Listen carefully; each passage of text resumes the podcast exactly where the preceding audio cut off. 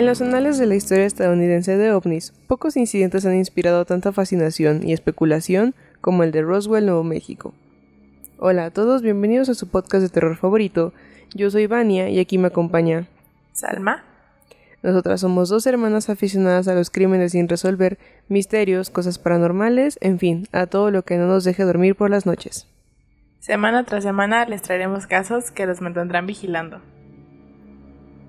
Esta semana vamos a hablar de uno, viejito pero bonito, que es el incidente de Roswell.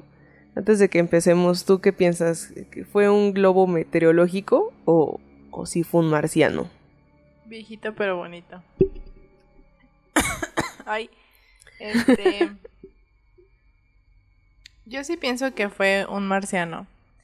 Y digo esto porque una vez vi un capítulo de Misterios sin resolver. Y se supone que salió uno de los hijos de el señor al que mandaron a recoger los pedazos del del accidente aéreo. Este que fue como cuando no le creían a nadie. Y contó que había tocado las piezas y así. Entonces yo le creí al señor. Y si sale en Misterios sin resolver, puede que sea cierto. Entonces, yo creo que es cierto. Yo también. Yo, yo creo que el gobierno gringo nos quiere gaslightear globalmente. Sí, yo también.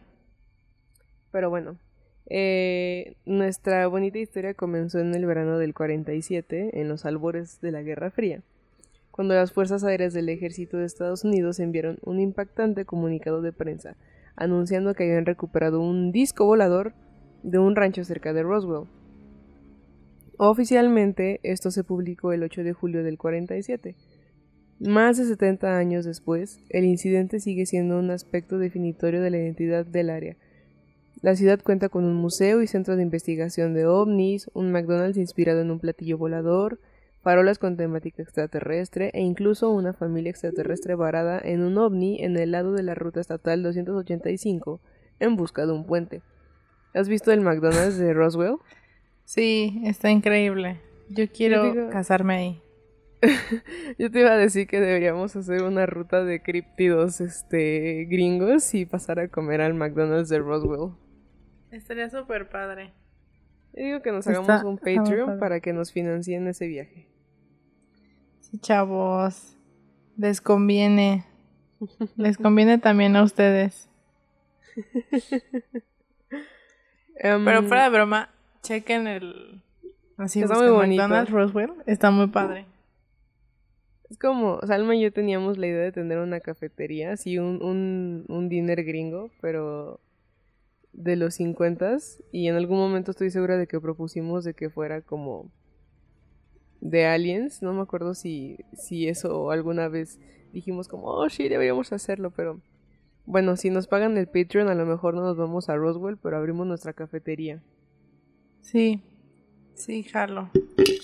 Pizza de Mothman, um, muffins de marciano. Ahí está. Todo. La, la cafetería de las observadoras de medianoche. El supuesto encuentro interplanetario, les voy a ser honesta, hace muchos años que no puedo decir interplanetario porque mi mamá decía interplatanario por un- alguna caricatura, yo que voy a saber. Y me cuesta mucho trabajo decirlo bien. Así como una vez que no le pude decir a Salma tijeras y toda una semana le dije ti- tirejas. Tirejas. Es que aquí en la casa hablamos medio mal.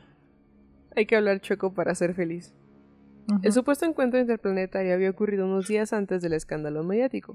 El 2 de julio de 1947, el granjero William Mack Brazel se encontraba caminando sobre los pastos cubiertos de hierba hacia su rebaño de ovejas en el condado de Lincoln, Nuevo México, aproximadamente 120 kilómetros al norte de Roswell. Una tormenta de verano había barrido el desierto la noche anterior. De pronto, una visión desconocida llamó su atención. Sobre el suelo yacían unos escombros de metal. Describe el artículo Roswell's Mysteries are Life's Mysteries o Los misterios de Roswell son misterios de la vida. Publicado en el New York Times en 2017 con motivo del 50 aniversario del caso. Varias historias del disco volador y platillos voladores ya habían aparecido en la prensa nacional ese verano, lo que llevó a Brazel a creer que los restos, que incluían tiras de goma, papel de aluminio y papel grueso, podrían ser algo de ese tipo. Es entonces que Brazel llevó parte del material al alguacil George Wilcox de Roswell, quien a su vez se contactó con el coronel William Blanchard, oficial al mando del campo aéreo del ejército perdón, de Roswell o el RAE, RAAF. Días después, el ejército de Estados Unidos aseguró que, en realidad, el ovni de Roswell era un globo meteorológico. Cito. Estos comunicados que desmienten la teoría de una nave espacial bloquean rápidamente el caso, y a partir de ahí Roswell estuvo olvidado por muchos años. A principios de los años 80, algunos militares jubilados revivaron el misterio. Cuenta el escritor español Javier Sierra, autor de Roswell Secreto de Estado. Al día siguiente, la RAAF emitió un comunicado en el que decía Cito, los muchos rumores sobre el disco volador se hicieron realidad ayer, cuando la oficina de inteligencia del 509 Bomb Group, no sé por qué lo dejé en inglés, del grupo de bombas, ¿qué es eso? un batallón. un batallón. Digo un grupo de personas. De la octava fuerza aérea del de la RAAF, o sea, la Roswell Army Airfield, ah. tuvo la suerte de obtener posesión de un disco a través de la, cooperación de uno de los ganaderos locales y la oficina del alguacil del condado de Chapes, Cierrosita. Según esa declaración, el mayor Jesse Marcel, un oficial de inteligencia, supervisó la investigación de la RAF del lugar del accidente y los materiales recuperados. Al día siguiente, o sea, sería como para el 9, si no me equivoco, el Roswell Daily Record publicó una historia sobre el accidente y la asombrosa afirmación de la RAAF. Pero los oficiales del ejército de los Estados Unidos rápidamente se retractaron de la afirmación del platillo volador, afirmando que los escombros encontrados eran en realidad un globo meteorológico y publicaron fotografías del mayor, el mayor, del mayor Marcel posando con piezas de los supuestos escombros del globo meteorológico como mm. prueba. El gaslight. Qué casualidad. Gaslight Girl Boss Gatekeeping. Hasta 1978, el caso de Roswell recibió poca atención hasta que los investigadores Stanton T. Friedman y William L. Moore compararon los resultados de una serie de entrevistas que cada uno había llevado a cabo por separado. La versión oficial del globo quedaba en evidencia y se, abría paso a la hipótesis del accidente de una nave de origen no terrestre, con la recuperación de varios cadáveres de alienígenas. El ingeniero Bernie. Estoy leyendo muy mal, perdónenme. El ingeniero. ¿Tú crees que se diga Barney o, o si se dice como Bernie? Yo digo que es Barney, ¿no? Barney Barnett. Estamos en México y se dice Barney Barnett aseguró que pudo ver los cadáveres de los extraterrestres, uno de los cuales sollozaba agonizante cuando fue descubierto. Unos investigadores aseguran que se recuperaron cuatro cuerpos y otros que fueron siete. En 1995, el productor de televisión Ray Santilini Ah, Santilini porque Santilli, perdón. Aseguraba tener en su poder Estoy como calamardo terciómetro. Aseguraba tener en su poder Es que dije Santilini y es Santilli. Me acuerdo de ese episodio de la carrera de caracoles en donde le ponen tortellini, tortícolis, tensiómetro. eh, Ray Santilli aseguraba tener en su poder la película con las autopsias practicadas a los tripulantes de la nave. Un anciano de 82 años, Jack Bannett, ex cámara de las Fuerzas Aéreas, era, al parecer, el autor de la grabación y de una copia que había ocultado durante décadas asustado por la trascendencia de lo que vio. Estos cuerpos que supuestamente se recuperaron del lugar se explicaron como maniquíes de prueba de paracaídas caídos en un informe de seguimiento más extenso en el 97. O sea, a través de los años fueron liberando diferentes versiones. Entonces, primero, así la primera primera fue recuperamos un platillo volador. Y de repente fue así de que no, fue un globo meteorológico. Y de repente Ajá, el globo meteorológico. Y apenas voy a llegar a la siguiente, que en el 94. Pero, Esa, esa autopsia que hicieron, ya después se descubrió que era fake, ¿no? se supone que... es fake, ajá. Ajá. Que no. O sea, que ni siquiera. Que eran actores, pues, lo que lo estaban haciendo. Que no eran. No tenían nada de cierto, ¿no? Sí, sí, sí. Años después, en 1994, se daría una versión en la que se explicaba que los restos procedían de un dispositivo de espionaje creado para un proyecto hasta entonces clasificado como Proyecto Mogu. Se supone que, de hecho se supone que Carl Sagan también habló de este proyecto en algún momento de su vida, o sea, como explicó más o menos qué fue lo que se hizo. Eso no sabía. Ajá. El dispositivo, una cadena conectada de globos de gran altitud equipados con micrófonos, fue diseñado para flotar furtivamente sobre la URSS, detectando ondas de sonido a una distancia sigilosa. Estos globos aparentemente monitorearían los intentos del gobierno soviético de probar su propia bomba atómica. Debido a que Project Mogul era una operación encubierta, afirmaba el nuevo informe, era necesaria la explicación falsa del accidente para evitar revelar detalles de su trabajo de espionaje. No dudo que si hubieran hecho algo así como el Project Mogul, pero así como que inventar marcianos para tapar una, como no se me hace muy coherente. Mm, no lo sé. A ver, bueno, continúa. Lo absurdo es que se afirmó que las pruebas del Mogul comenzaron en el 53 y el siniestro ocurrió en el, en el 47. O sea, no. It doesn't add up. Para salvar esta incongruencia, los militares arguyeron que los testigos olvidan las fechas. Mm. Esta explicación podría ser convincente pero el suceso apareció en un gran número de rotativos americanos en el 47. Esta contradicción del incidente ovni de Roswell no hizo más que alimentar la historia sobre un lado más oscuro y paranormal.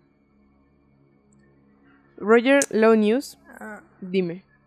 Ah, iba a decir que el capítulo de Misterios sin resolver que les estoy contando, que es como el, como lo más, digamos, lo más cercano a testimonios este, que he podido ver de este caso, estaba hablando justamente de, o sea, no sé en qué momento ni quién dice, pero hablan justamente del globo, ¿cómo dice? Globo meteorológico. Ajá.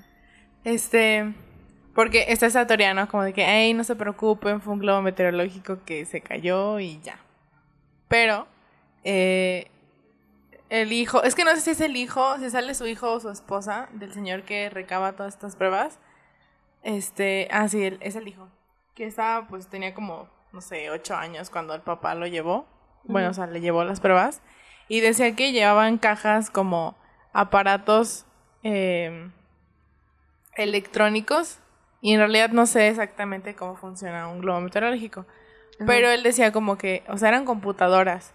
No era como, como de, o sea, como de un globo, pues. Este, y y la esposa de él, que seguía viva en ese momento, dijo como, yo sí le creo, o sea, totalmente, él no, no, o sea, no mentía, no tomaba, no era una persona, o sea, era un hombre como muy correcto y muy recto. Y nunca hablamos de eso hasta los últimos años de su vida, que me dijo así como de que, ¿sabes qué? Yo siento que sí es verdad y nunca hablé de eso porque yo tenía como a cargo la investigación y todo eso y nunca creí porque, pues nadie me iba a creer, ¿no? Pero la esposa fue como de que yo le creí porque él de verdad lo dijo con mucha seriedad. A lo que voy es que hay mucha gente que afirma que lo que encontraron ahí sí era como perteneciente a una nave y no como de que, ay, se cayó un globo o se cayó un avión, porque incluso decían como, yo nunca he visto esas piezas, o sea, creo que el vato al que mandaron era ingeniero de la de la NASA o de la Fuerza Aérea, no sé.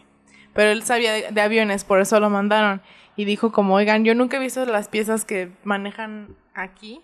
Entonces, o es algo que el gobierno está ocultando de que ellos mismos hicieron, o es algo que no sabemos de dónde viene y puede ser extraterrestre. Me escuché como muy conspiranoica, pero... No, pero es que sí hubo mucha gente como... no profesional, ¿cómo decirlo? del medio. O sea, sí hubo gente como de la Armada y de la NASA que estuvo en el lugar y que tiene el testimonio de que no era un ah, globo meteorológico. Y creo que también en ese programa justo hablan de eso que estás diciendo, como que todo mundo sabía, o sea, oiga, oye, ¿tú qué viste? No, pues yo vi esto y sentí esto y aquello, y como que dijeron, bueno, ok, estamos loquitos todos, entonces vamos a callarnos.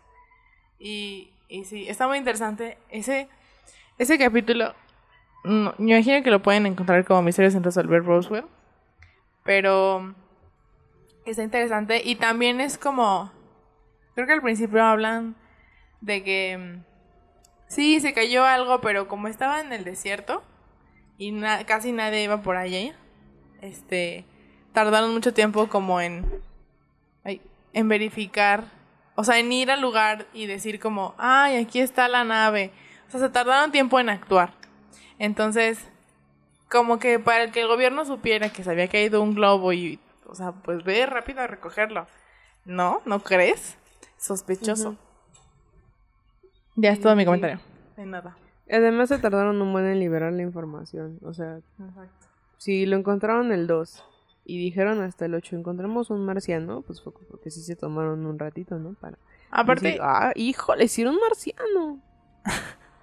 Aparte porque ir liberando poca información a través de los años, si sabían desde el principio que era un globo meteorológico. Porque, ah, ok, miren, se cayó este avión, aquí está la información. ¿no? Y está raro. Está, yo la verdad sí, en este caso sí me siento muy conspiranoica de decir como hay ovnis. Y aparte si a la gente ya se la había medio olvidado y ellos volvieron a decir como eh, neta, ¿eh? ¿Sabes cómo? la semana pasada me pasó que entré al baño a sonarme y cuando salí resultó que había gente buscándome, pero yo no entendía que me estaban buscando por algo que estaba en el closet de mi escritorio. Y salí y dije, como, no, me estaba sonando la nariz, no, pero ya me estaba sonando. Y todos así como... Vania nadie te está preguntando eso. Pero estaba muy preocupada de que pensaba, pensara que habían escuchado un gasecito o algo. Así pasa. Y entonces así está el gobierno gringo. No, de, neta, ¿eh? Créanme. Entonces, güey, ¿de qué estás hablando? Ya nadie se acuerda de eso. Bueno, Roger Lonius, historiador y curador retirado de la División de Historia Espacial del Museo Nacional del Aire y el Espacio Smithsonian, o sea, el, nombre del museo más largo del mundo, dice que esos dos informes cierran la mayoría de las preguntas restantes sobre Roswell. O sea, ese güey no cree en marcianos. Cito, esta historia se ha resuelto. ¿Se han respondido absolutamente todas las preguntas? No puedo decir eso, pero no estoy seguro de que haya agujeros significativos. Entonces ese güey está intentando decirnos, gaslightearnos, lo está pagando el gobierno para decir que, no hay marcianos. Muy cierto. Y Donald Schmidt, un investigador de ovnis que se ha pasado casi tres décadas investigando el incidente de Roswell y es cofundador del Museo y Centro de Investigación Internacional de OVNIs en Roswell, dice que la explicación tiene poco sentido. La historia del platillo volador sostiene, era tan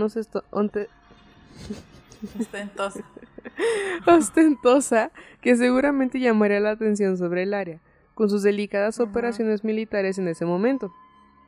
Hacerlo parecía muy contrario a los intereses del Departamento de Guerra. Cito. Dos horas al oeste de Roswell se detonó la primera bomba atómica. Tenían una investigación atómica en curso en Los Álamos. Tuvieron todas estas pruebas de cohetes B-2 alemanes capturados en White Sands y en Roswell tenían un cuartel general del primer escuadrón de bombas atómicas. La idea de que habrían establecido intencionalmente cualquier tipo de publicidad como una distracción, en todo caso, necesitaban menos atención. Muy cierto. Ah, sí, muy cierto y es como lo que yo estaba diciendo, que si sabían que era su globo meteorológico que estaba vigilando y tratando de encontrarse con los espías, nazis, no, a los espías soviéticos, o eso, ¿qué estabas haciendo? ¿Por qué dejaron que un granjero encontrara las piezas?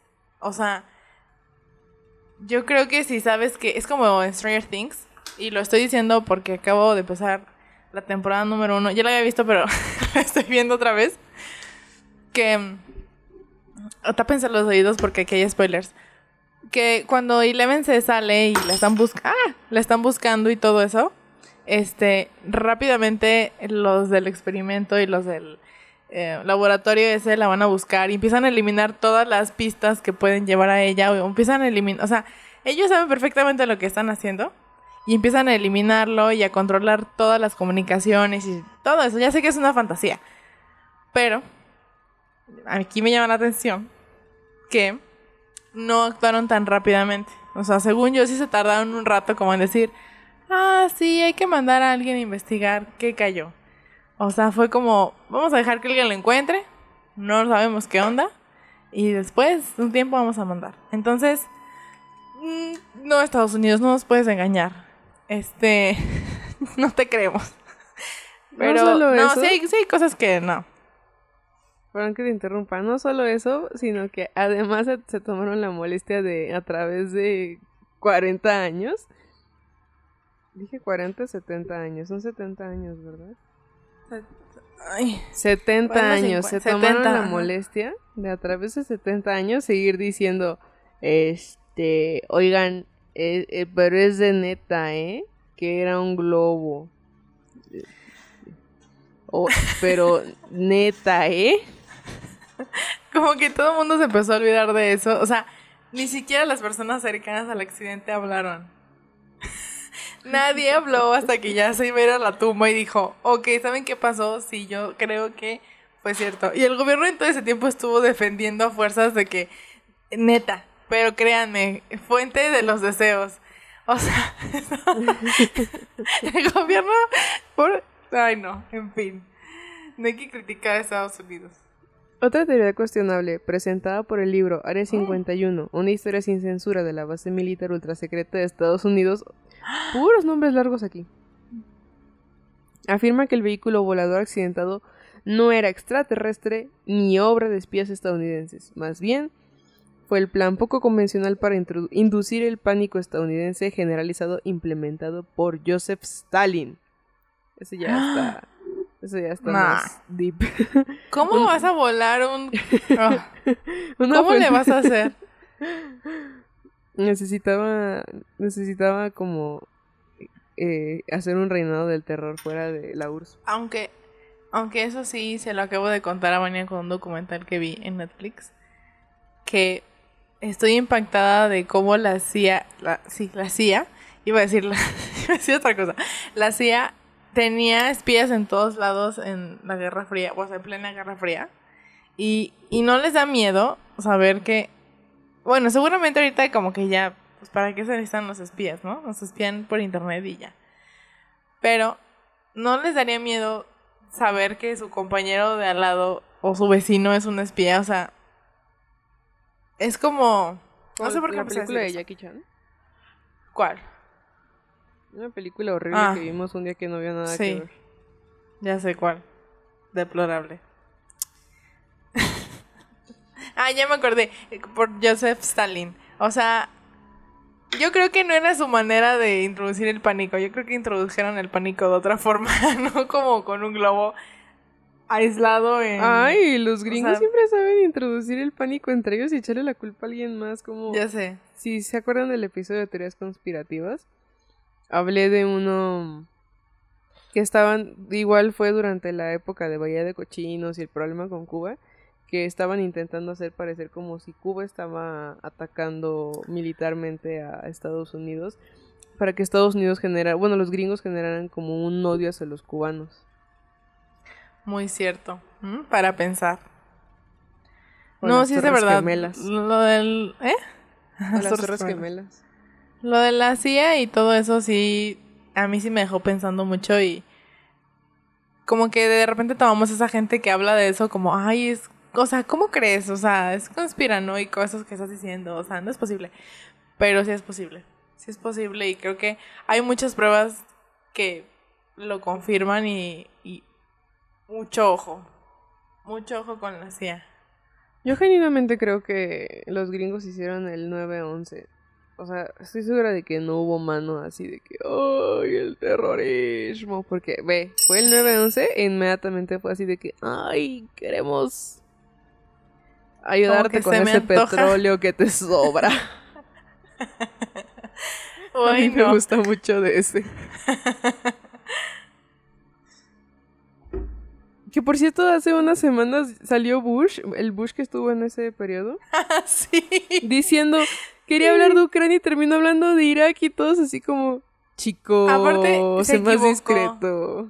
¿Viste eso que se equivocó? Sí. Dijo, algunos que hemos invadido países, algo así, o sea, refiriéndose a él, pero obviamente su guion no decía eso.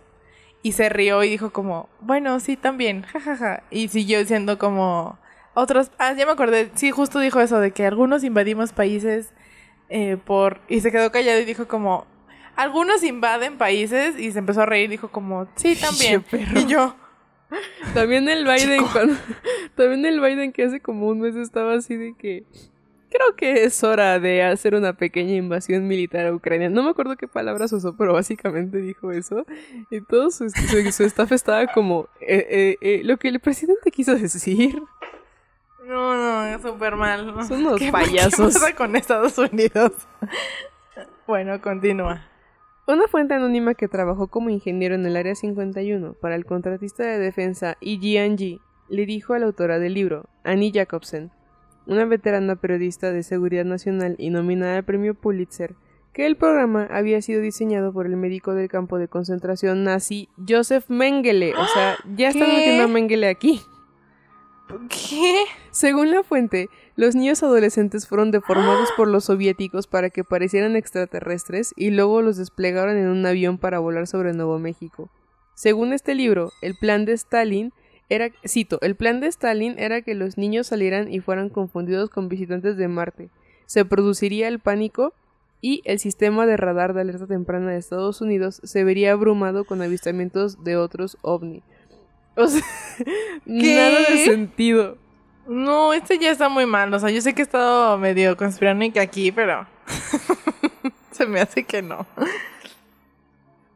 Ese viejito ya está así como, ¿cómo puedo contar una historia que me inventé? No, eso está muy mal, chico.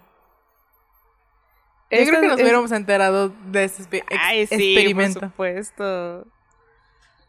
Esa teoría podría explicar de alguna manera los restos descritos por Jesse Marcel Jr., el hijo del oficial de inteligencia mencionado en el informe de prensa inicial. Según el libro de Marcel Jr., The Roswell Legacy, su padre trajo algunos restos de ovnis a casa, lo que le permitió a su hijo manejar los escombros debatidos antes de llevar... ¿Debatidos? Antes de llevarlos a su base. Tú dices. Miren, ese es el. Creo que ese es el, el señor que les estoy diciendo que sale en. Ajá, desde sin resolver. quería decir que aquí lo tenía, pero como no me Ah. acordaba en qué sección. Ok, está bien. Entonces no estoy loca, sí existe. Marcel Jr. escribió que el material era metálico y cito: Pude ver lo que parecía escribir. Escritura, perdón. Al principio pensé en los jeroglíficos egipcios, pero no había contornos ni figuras de animales. Tampoco eran figuras matemáticas. Eran más como símbolos geométricos, cuadrados, círculos, triángulos, pirámides y similares. En esto, Schmidt y Lau- Launius están de acuerdo. No es probable. Ay. Ah, sí, mi error. No es probable, este, en referencia a, la idea esta de que Stalin mandó niños deformes. Cito, no hay evidencia en algún archivo, en ningún archivo soviético de que hubiera experimentos como este, dice Launius. Y, y si la intención era generar pánico, fracasó miserablemente. Ah. Los, los soviéticos son como el capítulo de Los Simpson en donde le avientan una roca, no, un ladrillo a Homero. A ver, sí. Y dice, ah, ¿escuchaste algo? No.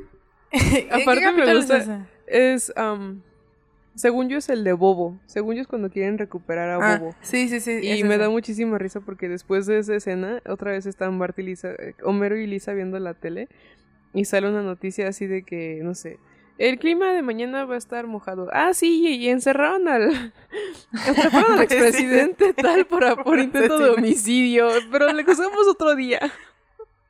Me gustan, me gustan esos chistes de los Simpsons. Siempre es como de que, ah, sí, la Tierra va a explotar, pero eso mañana lo platicamos.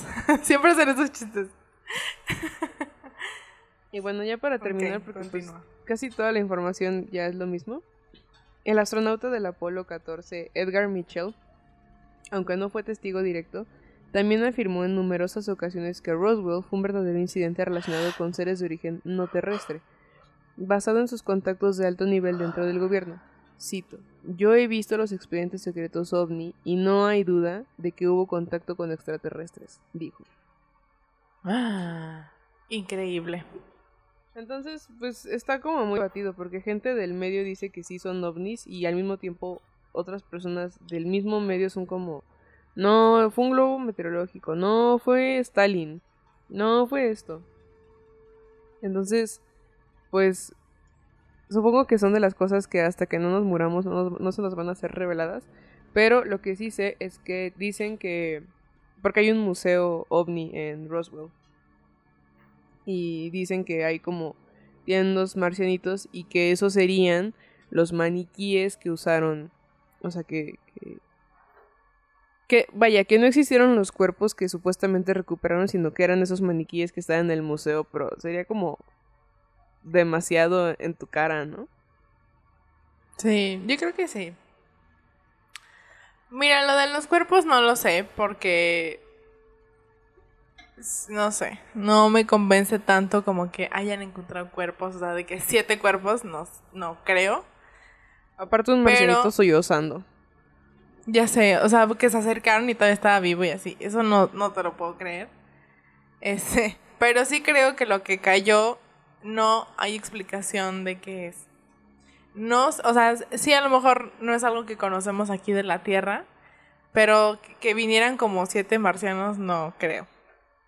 Y a veces me es, o sea, a lo mejor me voy a contradecir con todo lo que he estado diciendo en el capítulo, pero me cuesta trabajo creer que hemos hecho contacto con seres de otros planetas porque de verdad solo hay que conocer física básica Digo, no conozco mucho de física básica, pero lo que entiendo es que, o sea, estamos a años luz del primer planeta, bueno, de la, no sé si es la galaxia o... O sea, de otro universo, pues. O sea, viajar a Marte toma que dos años. Y está aquí luego, luego en el sistema solar. O sea, no sé Está aquí luego, luego. Está a la vuelta de la esquina. está a la vuelta.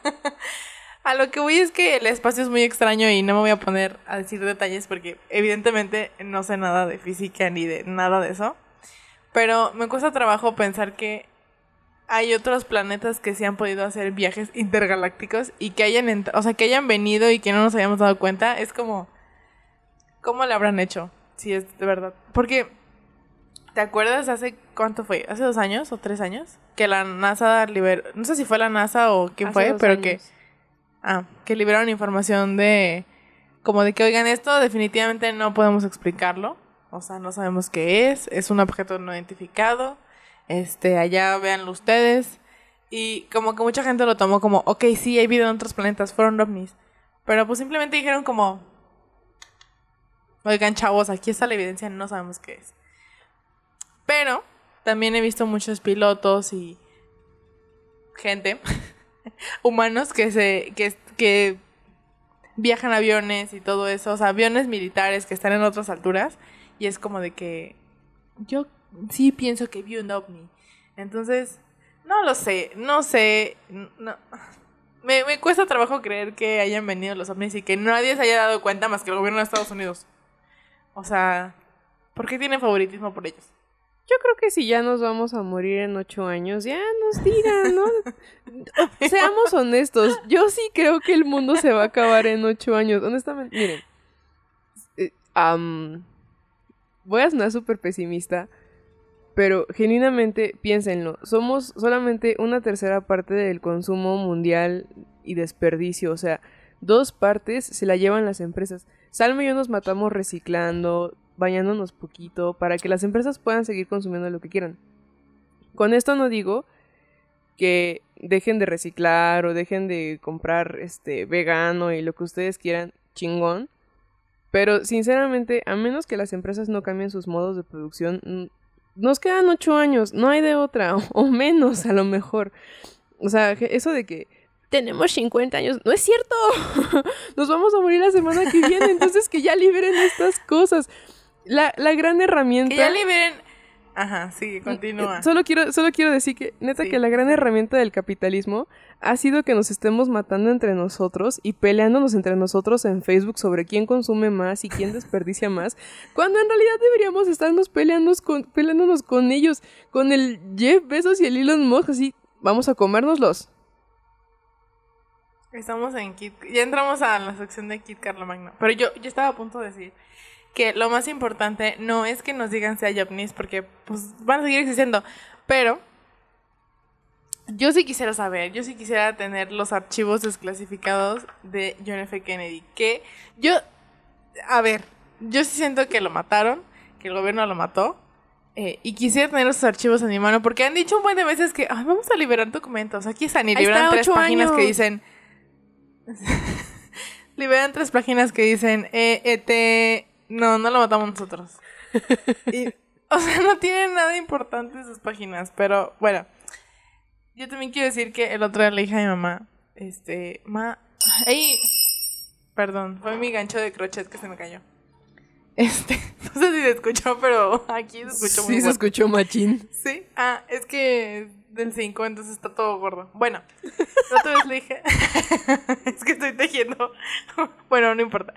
Eh, le dije a mamá, hay que ahorrar agua, este, porque acuérdate que no hay agua en Nuevo León y, y en México tampoco hay sequía, no sé qué. Y mi mamá me, mi mamá me dijo, pero dice Vania que el mundo ya se va a terminar en ocho años. Y yo, o sea, sí, ma, pero todavía hay que ahorrar agua para vivir esos ocho años ah, o por sea, sí. bien.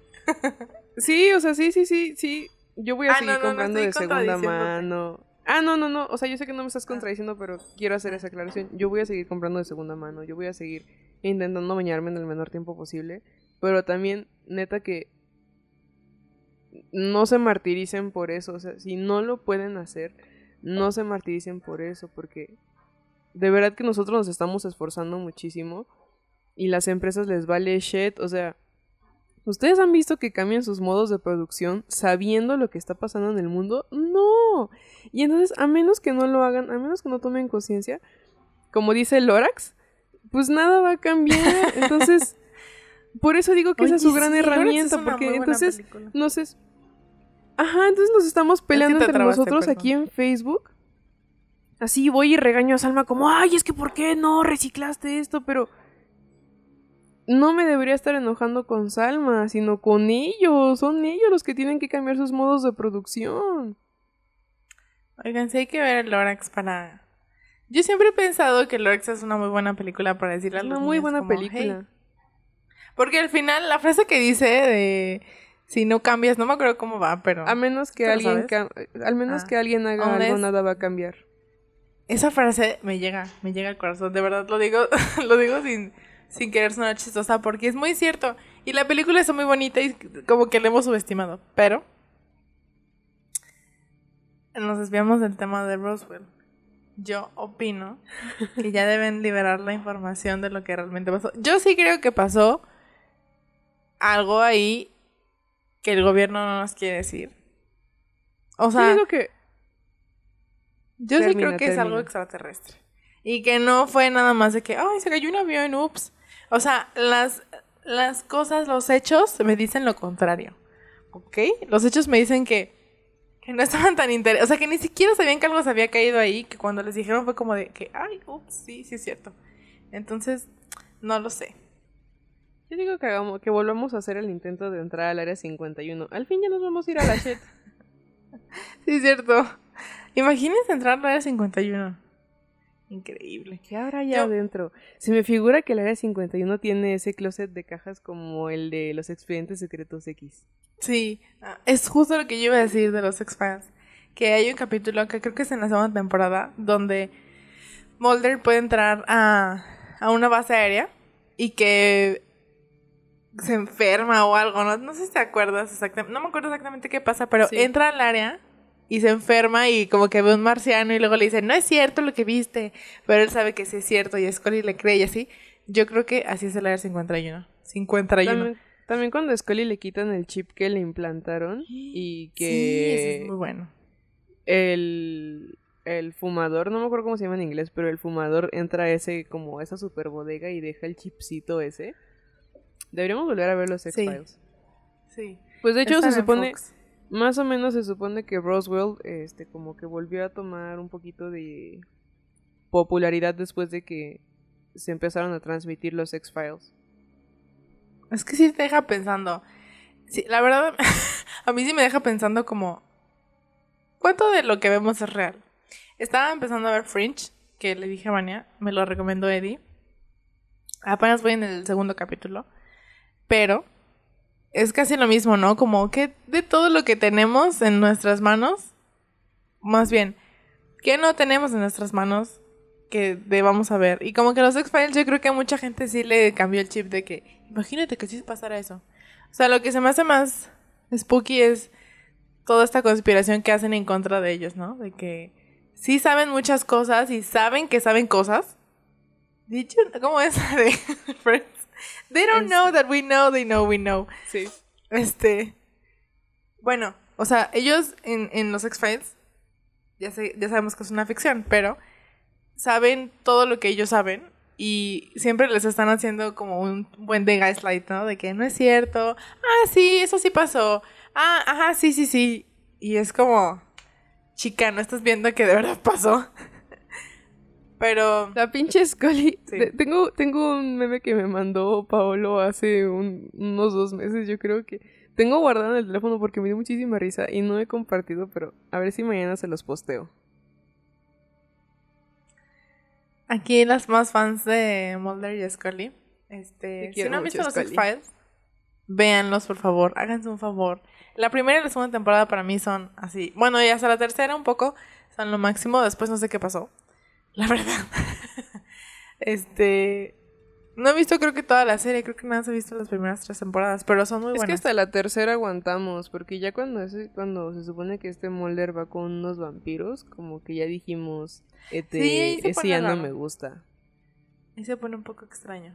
Pero es una muy buena serie y si les gustan las series conspirativas y así como de que, no sé, el gobierno nos miente, no crean en nadie, vean los X-Files. Según yo están en, en Fox, pero no lo escucharon de mí. Este, pero lo pueden buscar en cualquier parte del internet y seguramente lo van a encontrar. Entonces, Yo digo, ya hay que hacerlo del Discord, seguramente ahí podríamos transmitir un episodio por semana. oh, eso estaría muy padre. Eso estaría muy paike. Nosotros sabemos que no tenemos la gran audiencia. O sea, no tenemos 100 mil, pero. Este. Pero apreciamos mucho a quienes nos escuchan. a quienes escuchan al podcast de Kit Carlomagno. ¿Quién nos Y bueno, y yo-? Y que nos mandan mensaje y que interactúan con nosotros. Esto lo agradecemos mucho. Porque en realidad hacemos esto porque nos gusta el chisme y cotorrear. Este. Pero Vania y, y yo. Bueno, primero Vania dijo que hiciéramos este. Un Discord, se llama. Me siento Sí, como en mi trabajo que nadie entiende nada. Este. Y pues ahí les podemos transmitir algo interesante. O sea, una película, un capítulo de los X-Files para quienes no lo han visto. Este, porque la verdad es que es un poco difícil la hora de encontrarlo, ¿no? Antes como que todo pasaba en el cable y ahora no. Sí. Y, y pues, aparte ya vamos a llegar al capítulo 100. Ya llevamos casi dos años haciendo el podcast. Este, y podemos hacer algo padre, al- algo paique para celebrarlo. Y, mm, ¿qué más? Ya no se me ocurre nada más. No, sí, vamos, ya, ya nos vamos a organizar con el Discord. Este, y si del capítulo 100 exploráramos un lugar embrujado, o bueno, supuestamente embrujado, o bueno, spooky, Tal vez. Buena ¿no idea. estaría cool? ¿Eh? ¿Pero qué? Ay, a mí sí me da miedo. Tengo miedo. ¿Y cómo dice Rafita? Me da miedo. Así estoy yo. Este. Ustedes, ustedes han de saber que Salma y yo somos Coraje el perro cobarde y este Bob miedoso. Aparte, el otro Yo día soy dije- Bob miedoso. El otro día le dije a Paolo que estaba platicando con los del trabajo así de duendes reales y de fantasmas y ya se me estaba poniendo la piel chinita, pero estaba así de que cuenten más y me dijo, eres como Shaggy. Y yo, ¿por qué como Shaggy? Porque le da miedo, pero ahí sigue. Y entonces me di cuenta de que sí, toda la serie Shaggy se, sigue juntando con ellos a pesar de que le da miedo lo que está pasando. Así somos Vanillo. Nos seguimos juntando, aunque tenemos miedo de las historias. Como mi mamá que la otra vez me dijo que una compañera había visto La Llorona y de las brujas y no sé qué. Y yo sabía que me iba a dar miedo. Y aún así le pregunté de que, mamá, ¿me cuentas qué te contaron tus compañeros? Y mi mamá me contó y después estaba, tengo miedo. Pero... Sí, es cierto, una compañera en el trabajo estaba diciendo que sus papás vieron brujas por toca Y yo, ay no. Y te digo que ahí se me empezó a poner la piel chinita. Ay no, qué miedo, Dios nos libre. Este, bueno, pues ya saben que los últimos 10 minutos son para cotorrear. Este chismito. Pero aceptamos sugerencias de capítulos. Eh, yo, o sea, no me estoy quedando sin ideas porque hay muchos casos, pero sí de repente digo como, ya no sé de qué hablar. Entonces, si tienen algún caso que no esté resuelto o que sí esté resuelto, pero que tenga así como, esto muy apasionante, este, nos lo pueden compartir. Incluso los temas de Abania también pueden compartirnos algo de lo que quieran que hablemos. Pues creo que ya. Vamos a ponernos de acuerdo para hacer un Discord y ver un capítulo de los X-Files o de. No se me ocurre otra cosa. Una película, no sé. Este. Y. Y ya. Eso es todo. Bueno, nosotros les mandamos la bengala. Ya, ahora sí, ya de neta vamos a hacer el Discord. ¿Les interesaría que fuera los domingos? Les llamaría la atención los domingos como a las nueve. no sé. No, es muy tarde. Yo la tengo, cierto. A las nueve de la mañana. Ayer eran las once y ya me había dormido. Sí, yo también a las, a las estaba así, mamá. Y eso, y eso que fue domingo y me desperté como a las once de la mañana. Ánimo. Ya estoy, ya estoy grande. Lo bueno que ya no más quedan ocho años en la existencia humana. Ándele. Cuando pasen los ocho años y la Tierra sigue igual de viva que ahora. Me va a dar mucho coraje. Le soy honesta, estoy, estoy esperando el fin del mundo desde que empezó la pandemia. Estaba muy emocionada. desde el 2010. No, ¿cuándo fue la primera vez que dijeron que se iba a terminar el mundo? 2006, cuando fue el 666. Ah. Y luego que con el 2012, aparte cuando fue el 666, me acuerdo que una compañera de la primaria se pintó una cruz en su cuaderno y dijo que por si las dudas y yo como, güey, ¿neta crees eso? aparte no tenía ninguna relación la fecha 666 con algún desastre natural o que los sol se fuera a apagar o, sea, no tenía ningún sentido. Ay, no es porque dijeron así de que el nombre de la bestia. Ay, no. Bueno. Pero bueno.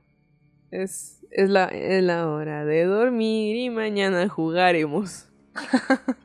de neta sí nos la sabemos, ¿eh? No nos hagan cantar. Sí, yo sí me la sé, pero... Este... Me da, me da vergüenza cantarla penita. Pero bueno, eh, los casos de COVID, aquí siempre terminamos el episodio hablando del COVID porque pues no hay otra cosa más interesante. Los casos del COVID van a la alza, entonces asegúrense de seguir usando su cubrebocas, lávense sus manitas y permanezcan observando.